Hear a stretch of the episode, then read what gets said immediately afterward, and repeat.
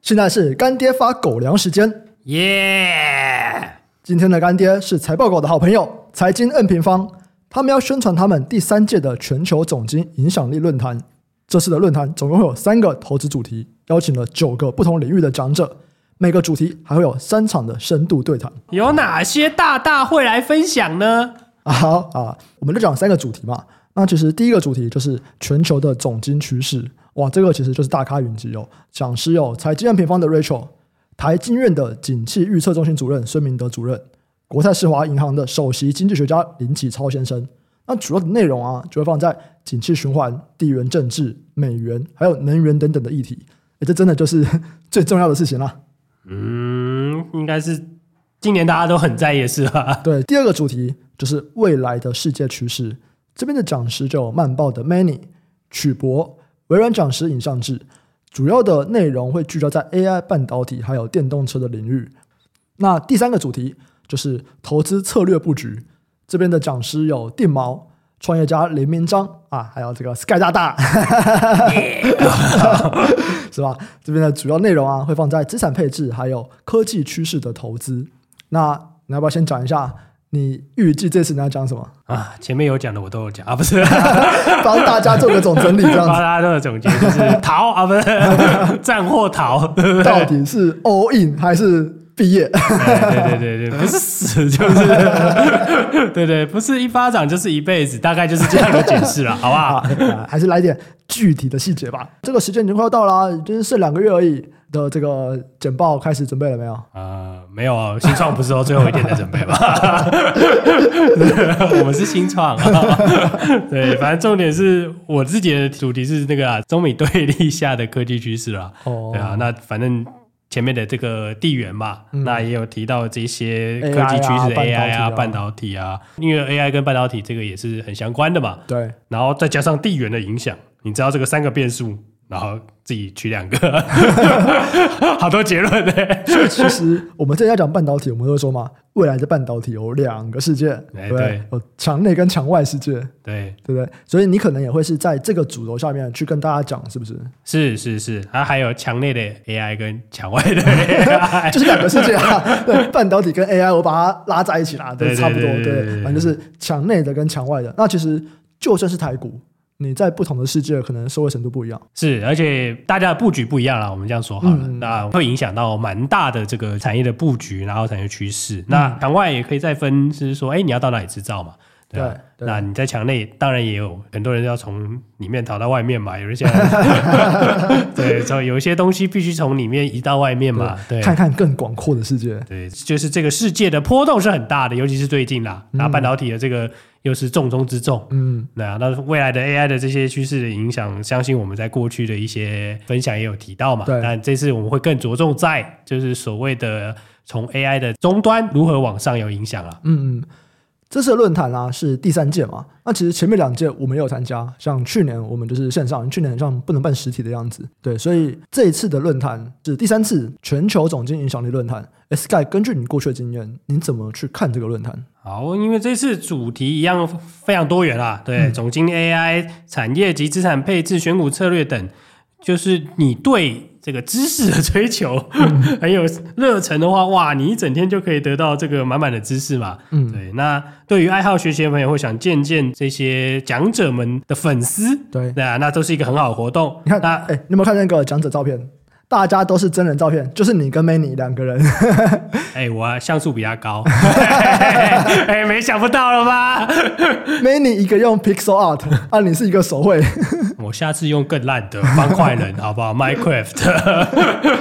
所以想要看看真面目的人有没有？就看看 Manny，看看 Sky 到底长什么样子？哎，这就是个好机会。哎，不止我，好不好？定毛也没有放照片，哦。哦，对对，他也没有放，这样才有神秘感啊，好不好？对。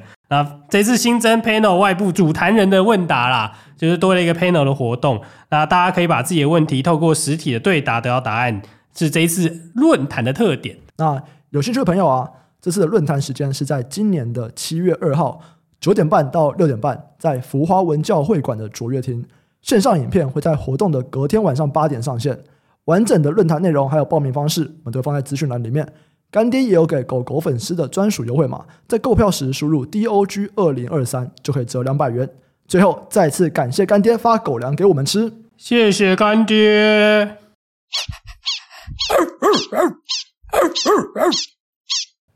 欢迎收听财报狗 Podcast，我是主持人威宇，在我旁边的是财报狗的投资总监 Sky。Hello，大家好。其实我很不想要用 AI 来当主题开场，可是最近感觉没有什么东西跟 AI 是没有关系的。就你不想讲，但是每次看那个美股电话会议啊，嗯、里面满满都是，满满都是。哇，这个很难不讲。最近有两个新闻，我觉得蛮有趣的。对，它跟 AI 没有那么硬啊。第一个新闻就是 Walmart，有没有看到那个新闻？就是 Walmart 他们现在啊，在跟供应商谈论这个价格的时候，哎他们是让 AI 去谈价格，而且根据这个他们的这个调查啊，诶这个供应商觉得比起跟真人就是谈判。我跟 AI 谈判，我心情更好哦，因为可以尽情怒骂他。对对，可能就是你批评他，他就会说非常抱歉，对，我的折扣可能怎么样怎么样，对，或者是有可能吗？我不确定啊，没试过，我不知道。对，不过这个新闻我觉得蛮有趣的啦，就是大家其实真的陆陆续续看到越来越多的这个大厂，他们把 AI 用在呃，我觉得不是产品，对不对？因为其实我跟供应商谈判这个东西，它就不是产品，但是。在帮助他们的内部效率上面，哎，其实大公司真的一直有在使用，而且像日本啊，他们最近也是一样，很像是有什么组织吧，他们就是要让日本各个企业，他们要去导入这个 AI，所以感觉起来，哎，日本人很像很保守啊，或者他们很像很严谨啊，像 AI 这个错率这么高的东西，他们可能不太敢用，哎，看起来不对哦。现在看起来，日本、欸、他们是发一个 guide 的，对不对？对对对对，对，他们有发表一本 guide 是使用指南呐、啊，哇，超屌的，啊、大家一起用这样子。对啊对啊，就是我们全国的企业，你要怎么样去使用 AI？就装上去啊，不是？就打开 Chat GPT，哎，我会了。所以这边其实我觉得蛮厉害的啊，就是当然这个是日本 Deep Learning 协会嘛，他们本来就是跟 AI 相关的。然后另外一个我注意到的 AI 新闻就是 IBM，IBM 他们说可能会被 AI 取代的职务啊。他们从现在开始就停止招募了，他们也没有说他们要裁员，可是就是说，如果有人员的流动，如果你走了以后，哎，我是不会补新的人的，因为这些东西未来都有可能会被 AI 取代。那像什么，像是人力资源或者是后勤的支援工作等等的，那这边可能会影响到的职缺有七千八百个，哇！所以我觉得这件事情蛮有趣的啦，就是说，不管是在谈判，不管是在人资，Walmart、IBM。我看起来有越来越多这种大企业，他们真的是把 AI 纳到自己的这个内部效率流程里面去。我觉得这很有趣，这等于是有一个热潮突然冲起来以后，而且是从 C 端嘛，那个压力一直往上传播上去啦，从 C 端到 B 到企业，然后开始大家越来越多的导入，对不对？嗯、所以这个其实蛮有趣的。嗯，然后我还有想到一件事情，就是 我最近在 Twitter 上面看到的，他就说大公司啊，法说会现在他们如果要裁员。他们都不说哦，因为经济不好要裁员。你经济不好裁员，听起来很像你的获利不好嘛，对不对？他都说，因为我导入 AI，所以我要裁员。大家就是哇，你好棒，你好先进，你导入 AI。对，这是找理由。他们就说，就那个 Twitter 的讨论串，大家在说哇，AI 是裁员的好理由。的确是啦，就是你不能否认啊，在这个阶段，我觉得它是一个超好的理由。对，而且。因为你本来就要裁嘛，对不对？你获利表现不好哦，你本来就要减少资本支出，本来就要去裁员。可是现在给你一个好的人体面的说法是说，我导入 AI 以后要裁员。哇，这个东西跟我获利不好要裁员，哇，听起来是完全不同的概念。对啊，不觉得听起来我们公司要飞起来了？对，听起来就厉害。对，就是我裁掉它以后，哦，我用这个 AI，对不对？我比这个 hire 它的时候还要好很多，而且我用 AI 听起来就很棒，这样子这种感觉了。没错，那就接下来进到今天的主题。就是我们在看这些 AI 的时候，嗯，其实中间有一块嘛，伺服器啊，然后另外一个就是数据资料中心，这个东西也很重要。那这两个礼拜就是美股的财报周，我们来看一下 Intel 跟 AMD 他们对于数据中心的看法是什么。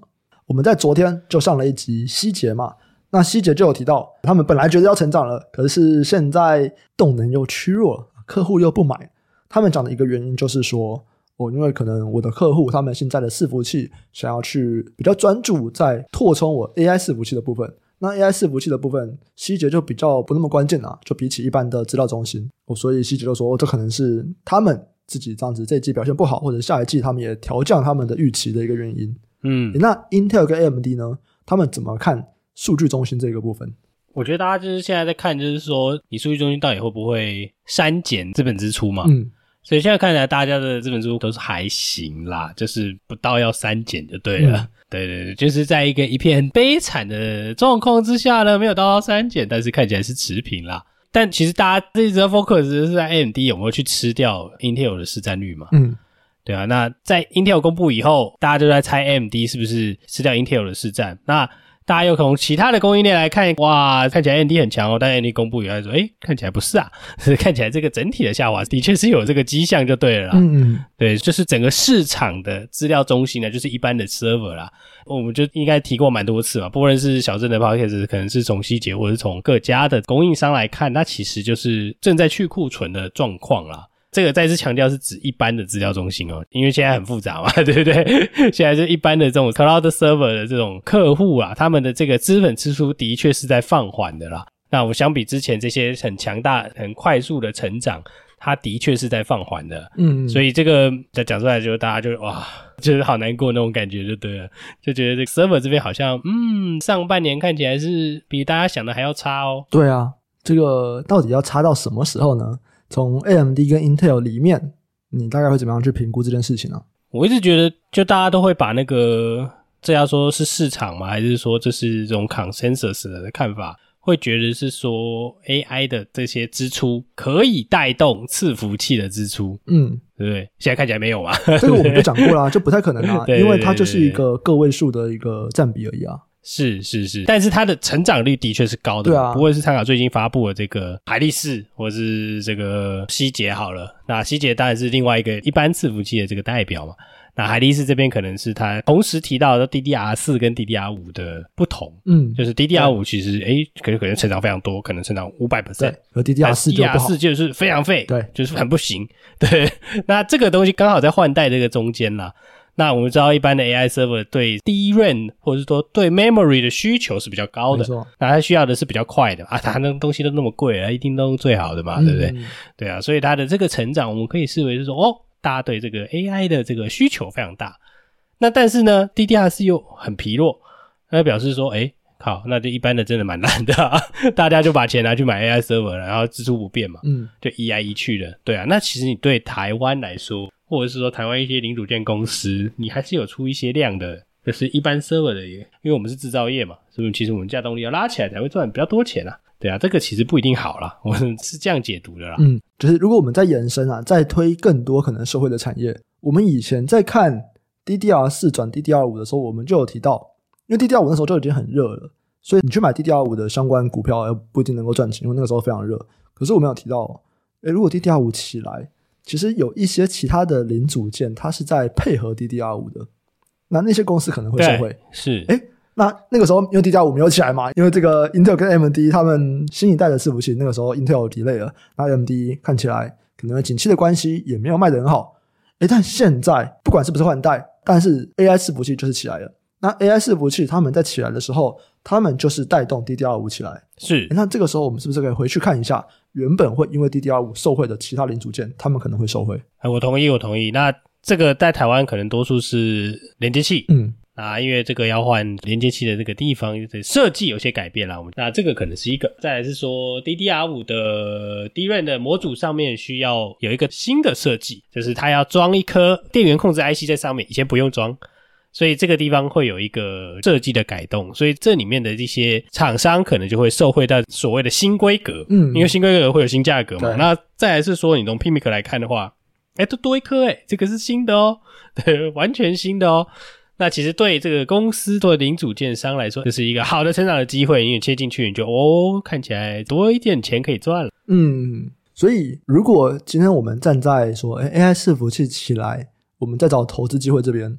如果我们想找比较冷门啊、比较小众、大家比较不谈的，这边可能就会是一个切入点。是，其实还有很多啦，有很多超长，就是更长线的。嗯，像什么？就可能譬如说，有一些人在谈交换器嘛，就我们自己在嗯嗯嗯学院内部也有提一些交换器的东西，就看起来跟 AI 没关系，但实际上跟 AI 有关系啦。嗯，怎么说？对，就譬如说，很多人在谈过去就是一百 G 嘛，嗯，一百 G 的 Switch。这个就把它讲成是在伺服器里面的这种做资料传输，它是一个 host 吧，或者是算是 router 之类的东西啦。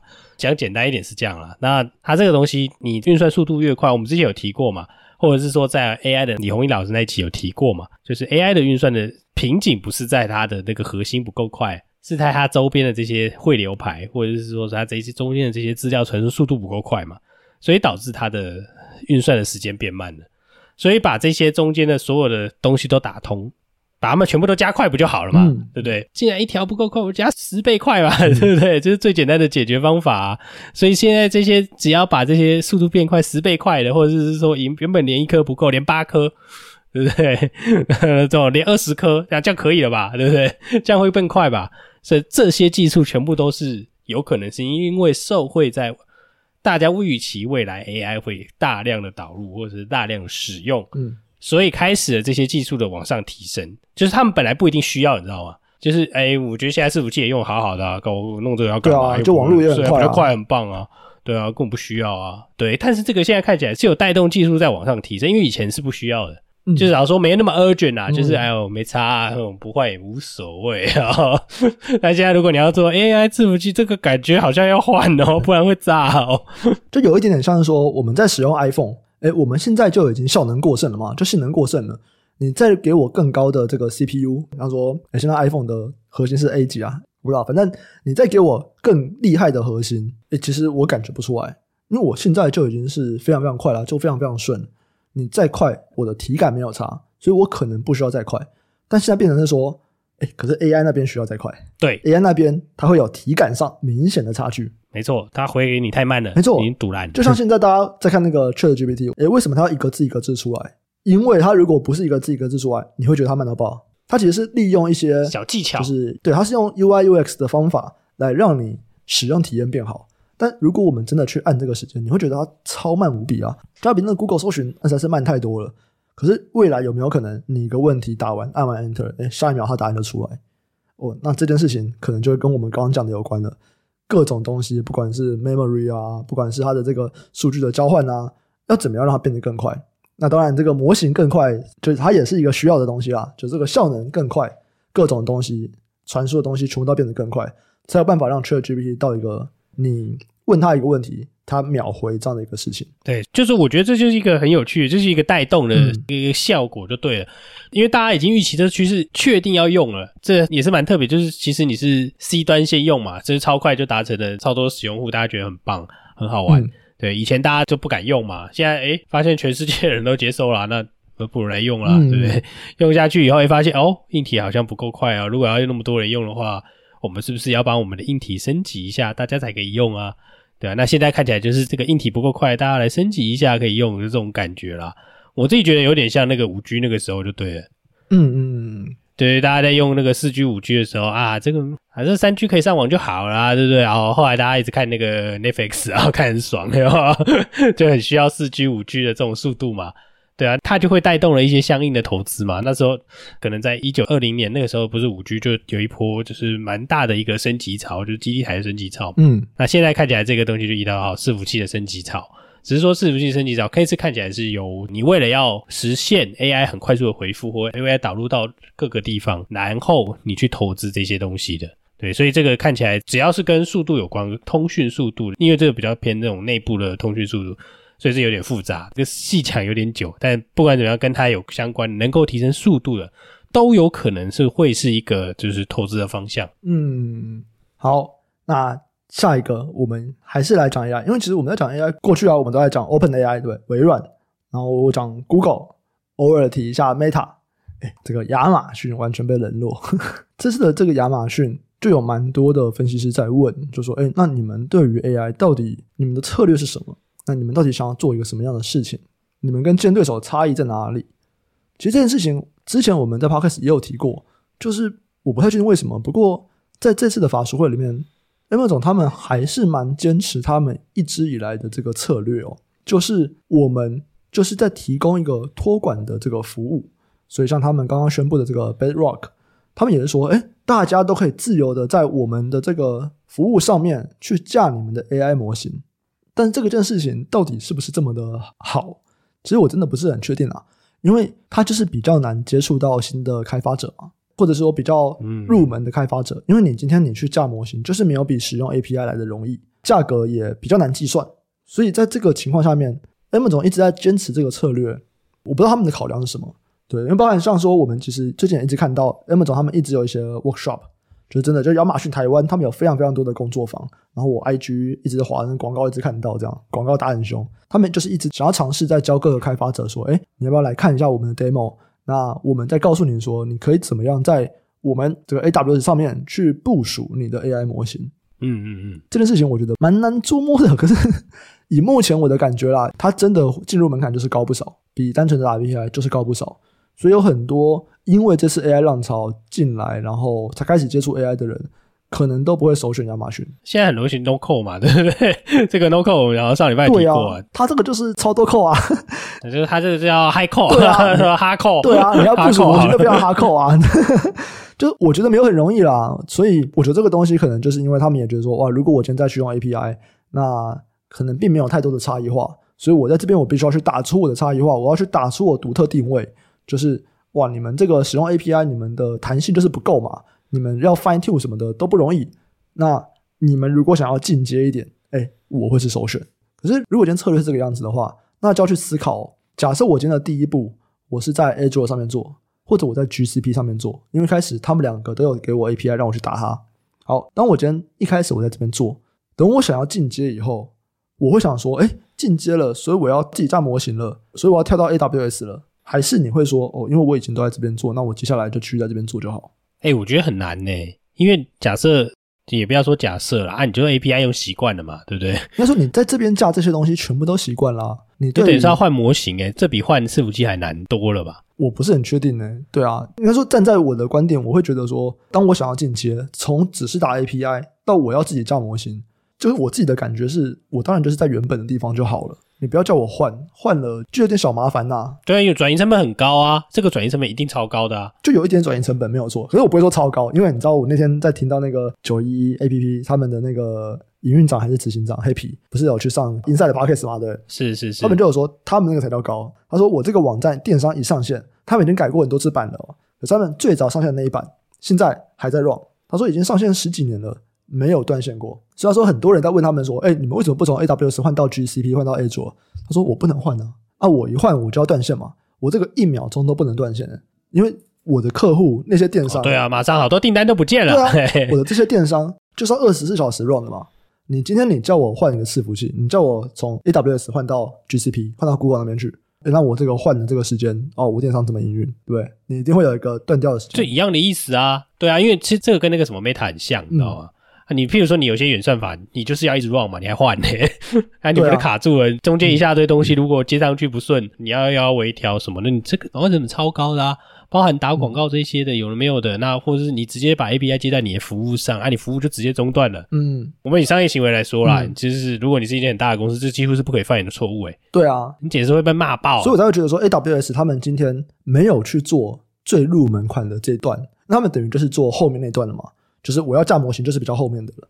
他们没有做最前面，就是打 API 这段，直接做架模型的这段，这真的好吗？对于他们的获客方法，我不太确定是怎么想的啦。对啊，我是觉得这边的技术门槛就是比较高。对啊，因为这个是一个他策略上选定的问题。没错，我看过一些就是比较深入的讨论，这就是譬如说那种 Semi 的论坛的讨论。嗯，他有提到就是说，其实 Amazon 在这一段的我们说就是 GPU 的这种加速卡，或者说深度模型的这些东西，看起来是比较少的啦。嗯嗯，他的意思，硬体的这个资源是比较少。哦，这个可能是有相应的关系的。所以你变成是说你没有办法太大 loading 就对了。嗯，有可能。嗯嗯，对对对，那这个大家是在推断，你可能没有办法太大 loading。然后再来是说，过去的一两年吧，或者是确切年度，我可能不是很清楚。但是他看起来就是他是在执行一个他自己的，这就是他有推他自己一颗 ARM-based 的那个 CPU 嘛，嗯、对，他 ARM-based 的伺服器，它比较便宜嘛，嗯、对啊。那看他过去的看起来的策略跟这个没关系就对了。哦，方向没有选好，也不能说没有选好。你说降成本这个也没错啊，对啊。对，你说降成本，然后降 SP，然后扩大营收，这个我觉得 OK。但是看起来这个东西，如果假设下一个阶段是 AI，或者说高几率是 AI 好了。那这个降成本的策略不一定好，在这个时候，嗯，就是在这个转换的期间，如果转换期间那也没差嘛。那如果真的是 AI 往上，大家是不计代价在投入的话，那这个过去这个东西可能要改啊。对，那就是要看他们过去他们对这个策略上有没有改变。嗯嗯嗯，就因为他过去就主打便宜啊，比较好便宜。其实我觉得这个东西都是大家被苹果带坏了吗？就是各家都要来自制晶片。哎，算苹果吗？说不定是 Google 先开始的。哦，我不太确定到底是谁先开始，应该是苹果吧？对，就是从 Google 自己用了一个 TPU 以后，对，对，那各家都开始在做自己的自研晶片嘛。刚刚你讲说亚马逊也在自研晶片，那其实 Meta 也是嘛。最近不是就有个新闻说，为什么 Meta 在人工智慧的硬体上面投入比较晚？哦，就是因为他们之前也是想要去这个自研晶片，然后是用在元宇宙上面。对，然后以新闻报道啦，就是他们自己的自研晶片很像没有比 GPU 好，所以对啊，但 Meta 做这件事我觉得合理，因为他就有切一块就是要做这些 AR、VR 的东西嘛。对，对啊，所以那个我觉得如果以策略上来看是合理的，嗯，就是他在那边投钱，因为他就是要重压这个东西嘛。没错没错，只是可能他还没有出来更好的结果以前，就已经有人使用 GPU 做出更好的结果了。对啊，就算他倒霉，对对对好吧，算他技术不够好，这就这样啊。这也是我在讲，很多时候你去看以刺激市场来说，你去看这间公司到底认不认真，他们经营阶层到底好不好，他们决策策到底对不对？其实就只看这边，其实真的很不够啊。你再看看别人，对不对？像我们现在说 Meta 这个选择很合理，但问题就是别人领先了，所以这不是你自己认不认真的问题啊，只是看看别人到底有比你认真多少，别人到底比你强多少，领先多少的问题，所以。在做刺激市场投资的时候，真的不能够只看这间公司本身，你一定要看看你的竞争对手，一定要看看你的这个产业这个上下游状况，就都会联动啊。那如果刚好你买在贵的时候，那当然你会很惨嘛。但是它如果价格如果是在一个相对的低点，嗯、当然不会是绝对的啦。嗯、对啊，你在相对的低点，你去压住它去做这件事情，那风暴比是好的嘛。嗯嗯，return risk 的这个状况是好的嘛。像最近这些所谓的云端巨头嘛，对不对？四大巨头，大家都是 beat 的、啊。那这个原因就是，哎，大家之前预期好像太低了，太烂了，太烂了，太烂了，大家都很容易变。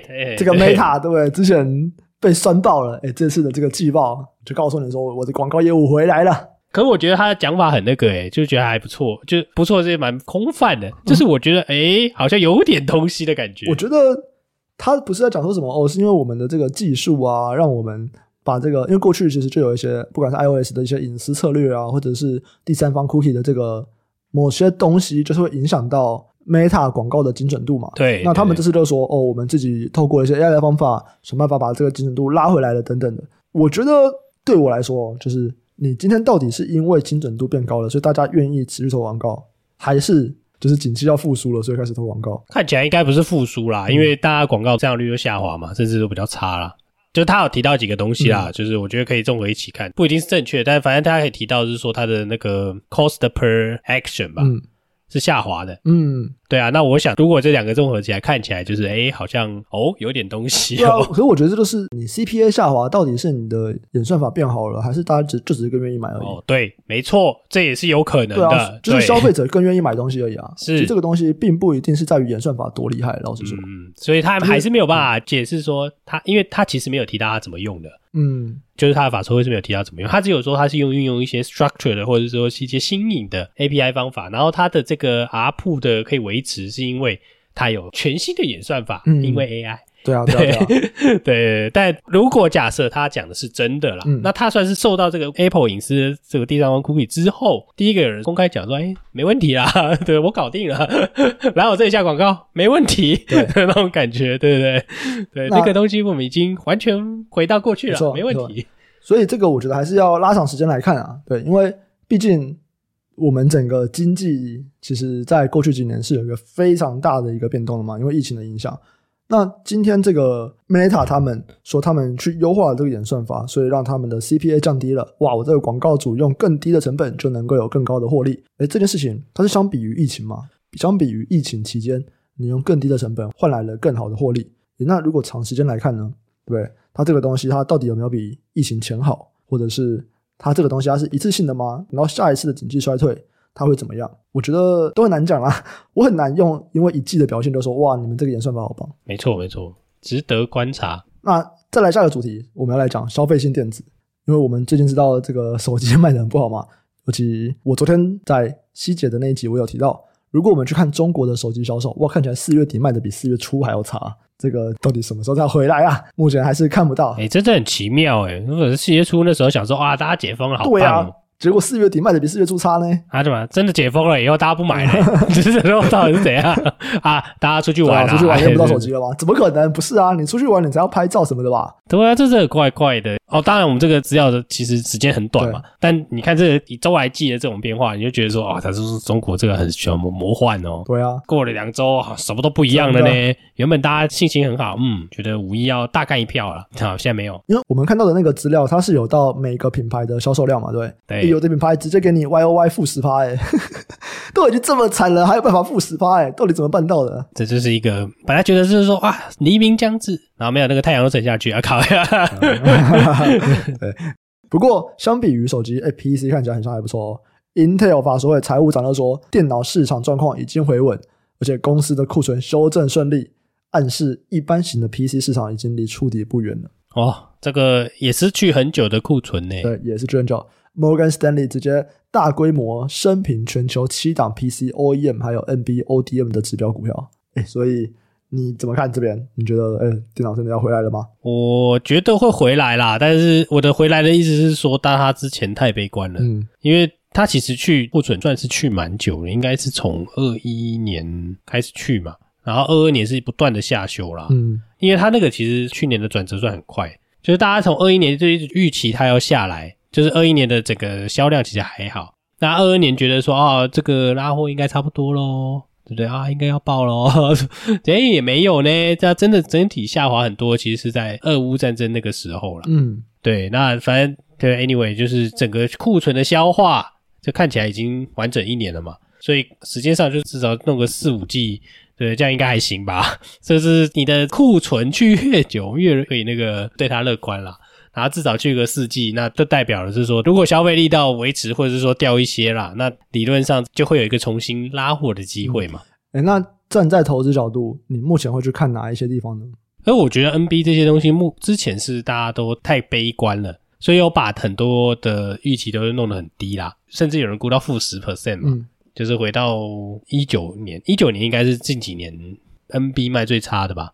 对啊，因为就二零二零年疫情爆发之前，那个 NB 是每年都有两三趴、一两趴这样掉下来的嘛，所以一九年通常都是大家拿来当做一个基准点就对了。对啊，那我自己会看的话，我觉得 OEM 的那些公司其实今年一直都在反映啊，从去年十二月就是这一波台股或者说全球股市的反弹，就是都有在反映这件事情啦。